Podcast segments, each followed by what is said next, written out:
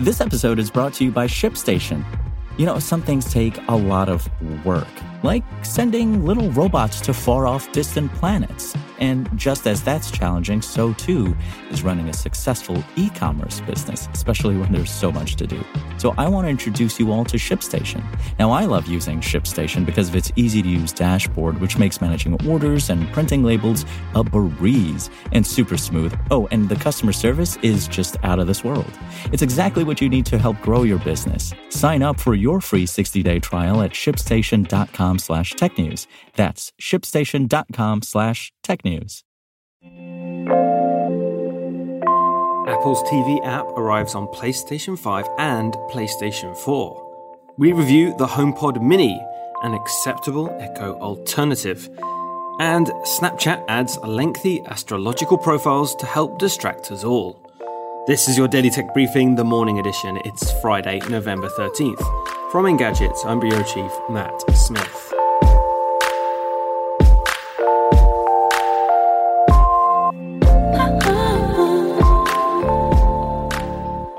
Over on Engadget.com today, we review Apple's new tiny, cute HomePod mini speaker.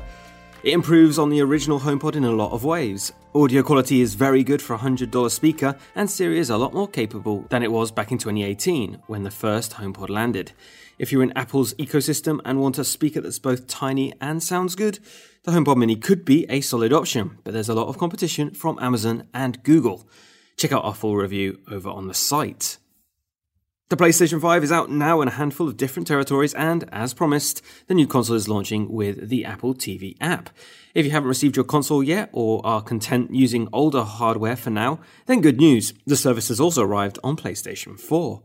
Apple's streaming software, which includes access to its own service, Apple TV Plus, if you're willing to pay for it, is now available across several smart TVs, Roku, and Amazon Fire TV devices, as well as Xbox consoles. The company is slowly catching up with the competition, but it'll take even more expansion to reach the levels of Prime Video or Netflix. This, however, is a very good boost. It's been a very wobbly year, but let's just avoid dealing with facts and dive into astrology.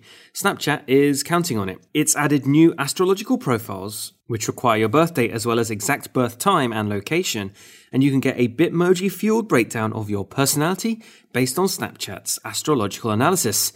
And if your friends also opt into the feature, you can see a compatibility profile between the two of you. The feature is rolling out now.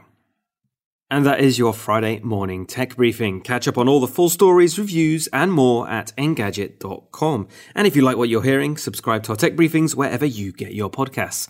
Please leave us a review and send us your feedback to tma at engadget.com. Thanks for listening, and we'll see you tomorrow. No, wait, you won't. You'll see me Monday. Have a great weekend. Thank you,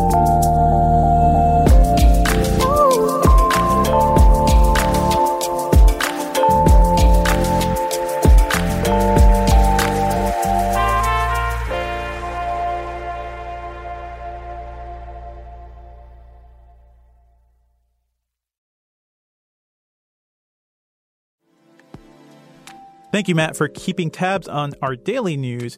If you want a longer discussion about some big weekly topics, check out the Engadget podcast with me, senior editor Devendra Hardawar, and our reviews editor, Cherlynn Low. Yeah, you can get us on basically anything that gets podcasts, including Spotify. Just search for the Engadget podcast.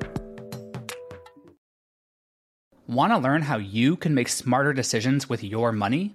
Well, I've got the podcast for you. I'm Sean Pyles, and I host NerdWallet's Smart Money Podcast.